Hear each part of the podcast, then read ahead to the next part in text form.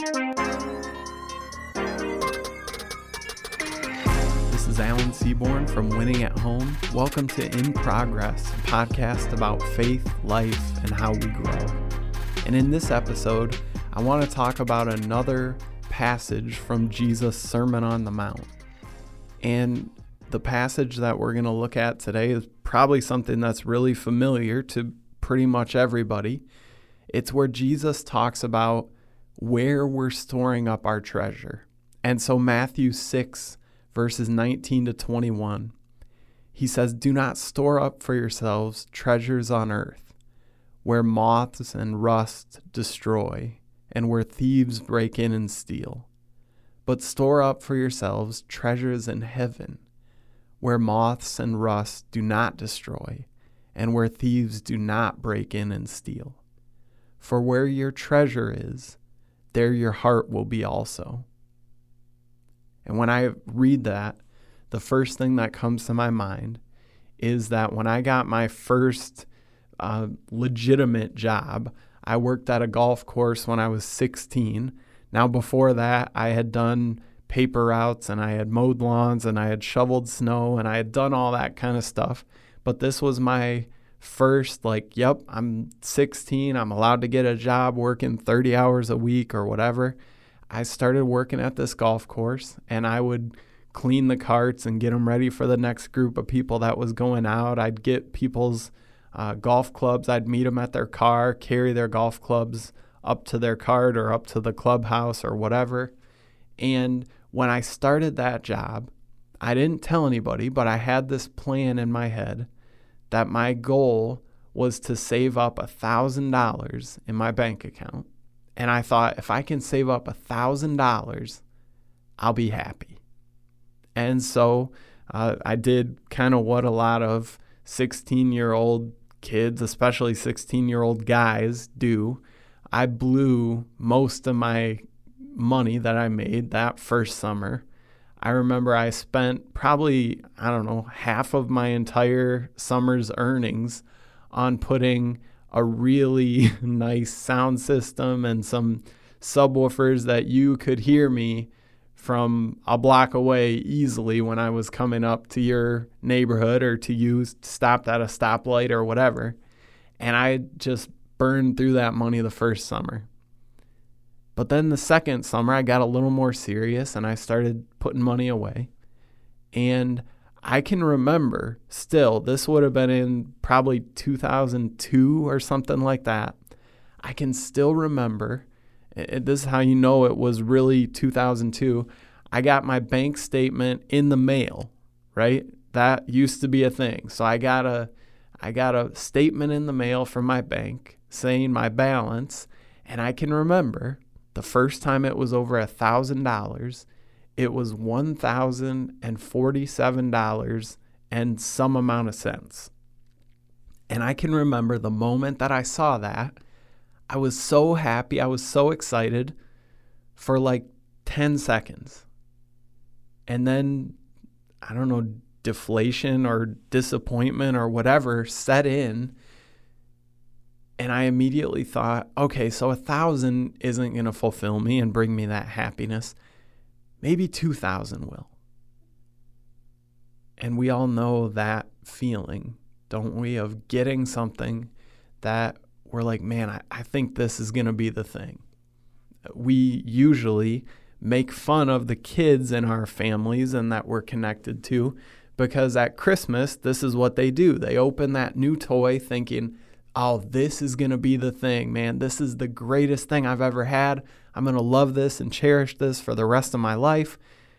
And then, usually by the end of the week, or definitely by the end of that month, um, they kind of moved on from it. They don't know where it is, or they wound up breaking it, or they just don't pay that much attention to it anymore. Right. And we make fun of little kids for doing that but we know that we do the same thing. We get so excited when we get that new to us car. And then a week into it, it's like, oh, okay, yeah, this is just a car that gets me from point A to point B. We think that a new job or a new home or a new whatever, a new, you know, I really enjoy cooking. So I think, hey, this new cooking thing, this new pan that I got, this new, you know, silicone um, stirrer or this new spatula, whatever that I can do something different with. It's easy to clean, it's easy to use. Oh, this is going to be awesome.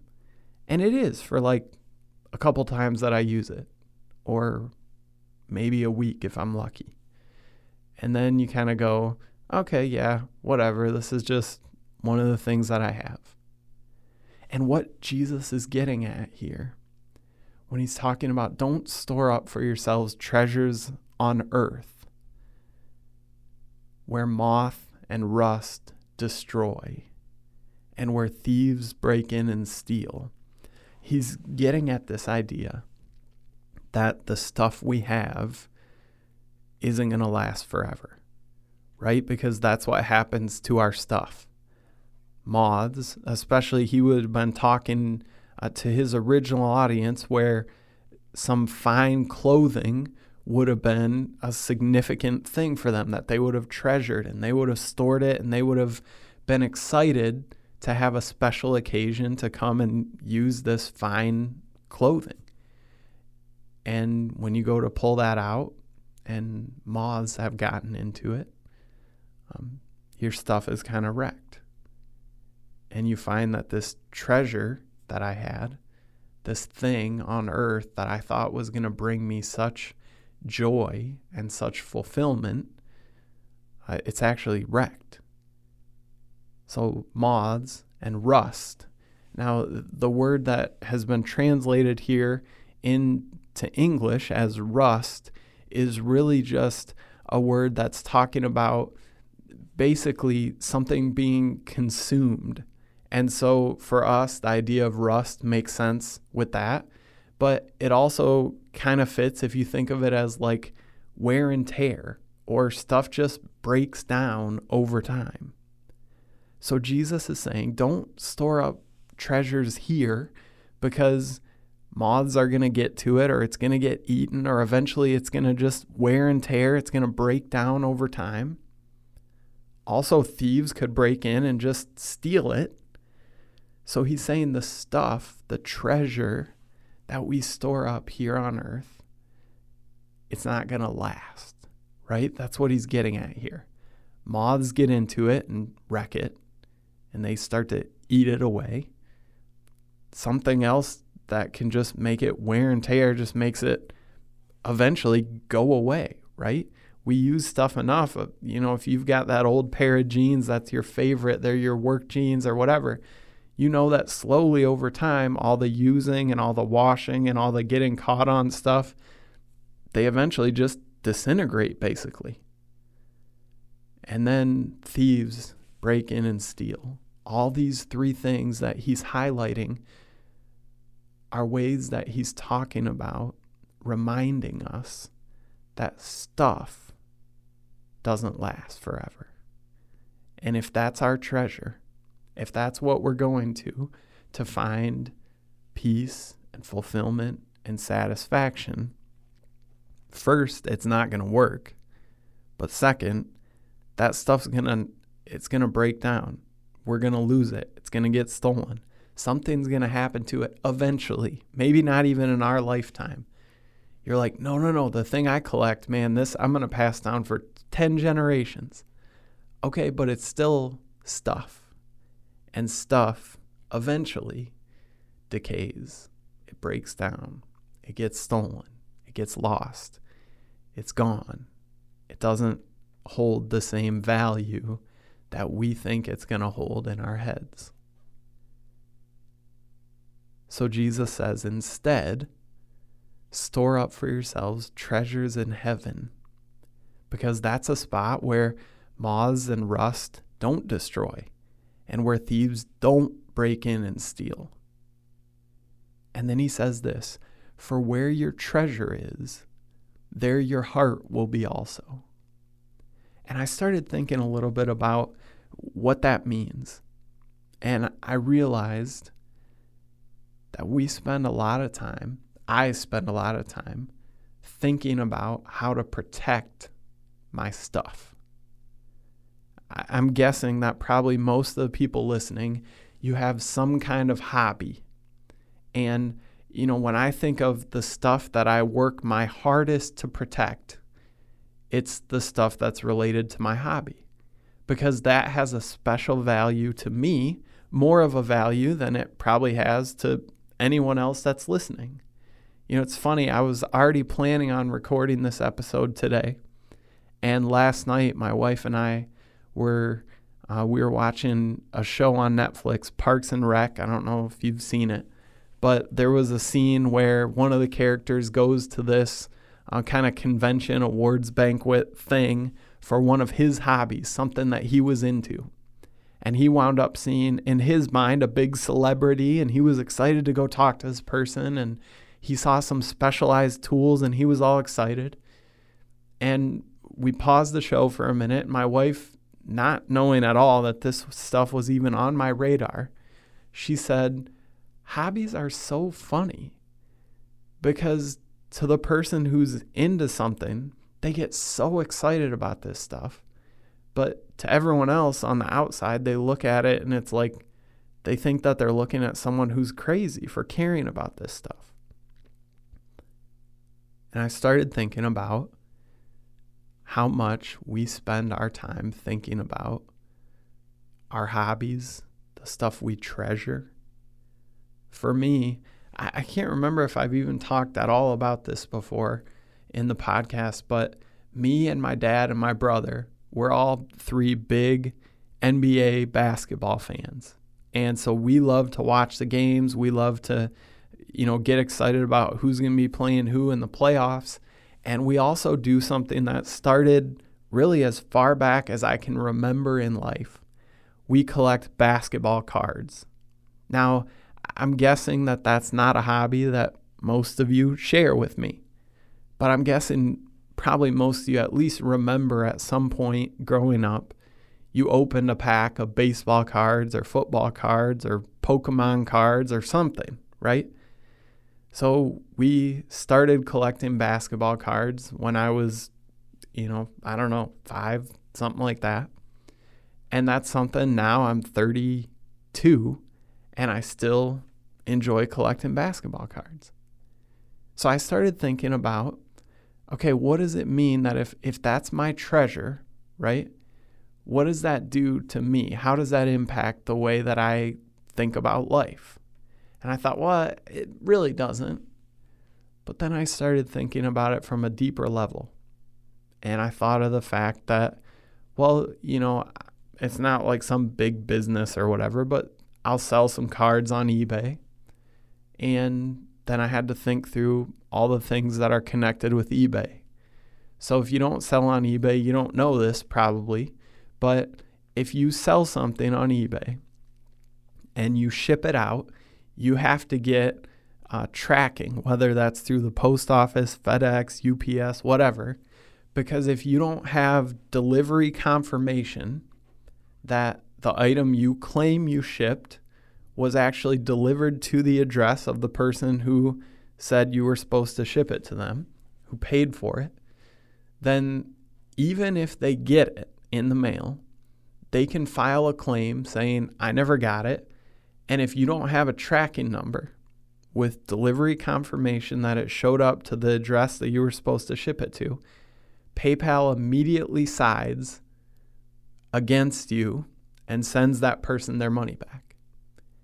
And I know people who have shipped out cards and they didn't get delivery confirmation because they didn't know about that rule and they had someone claim they never got it. It's possible maybe one of those times the person really didn't get it. But think about how many times a package or a letter that you mailed or that was mailed to you, that stuff gets where it's supposed to get 99.9% of the time or whatever. So these claims, oh, it never arrived. Like, uh, okay, I don't I don't know if that's really legitimate or not. So I spend time thinking about how to protect myself from something like that. And then if the item you sell is over a certain amount, you have to get a signature from the person that receives it on the other end. Otherwise, same deal as before. They can say they never got it. Even if you have tracking showing it was delivered to their house, they can say, Well, I never got it. You know, maybe someone stole it off my porch, someone stole it out of the mailbox, who knows? And PayPal immediately sides with them, they get their money back. And I realize that when I start to think about my hobby of cards, I realize that I spend not like an insane amount of time, but I spend some time and some mental energy and some effort on thinking through okay, if I'm going to sell something on eBay, how do I protect myself from one of these scams? Because I, I value these cards that I'm shipping out and I don't want anything bad to happen to them. And so that train of thought led me to okay, I've got some cards that, you know, I definitely could find them again and I could buy them, but I really, even though it sounds kind of weird, I have something of an emotional attachment to some of the cards that I have in my collection. I enjoy them. I remember the story of when I first got them. I remember, you know, I don't know, all kinds of weird details that you would think is crazy for me to think about. But it's my hobby. You've got probably one of your hobbies where you're spending this kind of mental energy. So, anyway, I've got these cards and I started thinking, man, I know I could get these again, but I really like these particular cards. So, I want to figure out how to protect them. So, I started doing some research and I looked into, you know, maybe I should get a safe. I should put it in my house. Okay, but the problem is, you know, if you get a safe, it protects it from somebody breaking in and stealing. But it doesn't really protect it. I mean, what if there's a fire? What if there's a flood? I know that this sounds like I'm way overthinking this, right? But this is what we do when we're storing up treasure on earth. And this is why Jesus is saying, where your treasure is, that's where your heart is also. Because the stuff that we really value it finds a way to keep us occupied thinking about our stuff. Now, I was planning on going down the road of why I was like, no, that safe's not going to work because what about a fire? What about a flood? But I think I've made my point, and I think that's probably way too monotonous and boring. But the point is, there are about three or four more layers that I had to think through in terms of how to make sure I could protect these cards and make sure whether it was someone trying to steal them, a flood, a fire, excess humidity, whatever. I had to think through all this stuff because I'm trying to protect tiny little pieces of super fragile cardboard that lose a lot of their value if they have any kind of damage to them at all. And I spent a bunch of time thinking through, okay, how do I how do I protect these tiny little pieces of cardboard that I for some crazy reason have an emotional attachment to? Now, I'm guessing, like I said, that I'm about the only person who has that with cards. But I started thinking about what this looks like for other people. Uh, you know what your hobby is, and you know what the little intricacies and nuance is around trying to protect and value and care for the stuff that you spend a lot of time enjoying. I started thinking about too, um, you know, if you're not in a place that gets hit with a lot of snow in the winter, you won't experience this, and this maybe won't even make sense to you at all. But if you're in a spot like me in Michigan, uh, lots of people have a car that they only drive in the summertime or the spring or the fall, but definitely not in the winter. They store it someplace over the winter. Usually, someplace they have to take it to and, you know, wait their turn to park it in this big barn that's heated or not heated or whatever, and they, they figure that out. Or people who have a cottage by a lake somewhere and that means that there's a second lawn to mow, a second home to dust, a second refrigerator to stock, a second furnace or air conditioner to potentially break down. And I started thinking about why Jesus would say, Where your treasure is, there your heart will be also.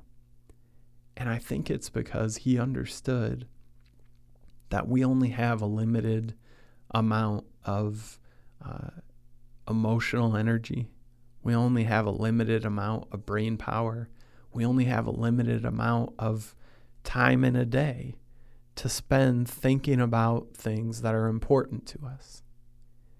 And if we're spending a bunch of time, a disproportionate amount of time, trying to figure out how to protect uh, these little pieces of cardboard like me, or how to protect a vehicle, or how to take care of a second home, or how to whatever, whatever your hobby is, whatever you're spending all this extra time and effort and energy figuring out how to protect and how to care for and how to make sure that what Jesus is saying here that these moths and rust and thieves can't get at your stuff. When we're spending all that time and energy and effort thinking about our treasures, our stuff that we value, it pulls us away from having the opportunity to instead of kind of storing up this treasure on earth to make sure that our treasure is in heaven. Now, I don't think, you know, when I read through this, I don't think that Jesus is saying you need to get rid of everything. You shouldn't have any stuff. You shouldn't have things that you value. You shouldn't have hobbies that you enjoy. I, I don't read it that way. But what I think he's saying is you need to be careful that you keep your stuff, your earthly, what we often call treasures, in the right perspective.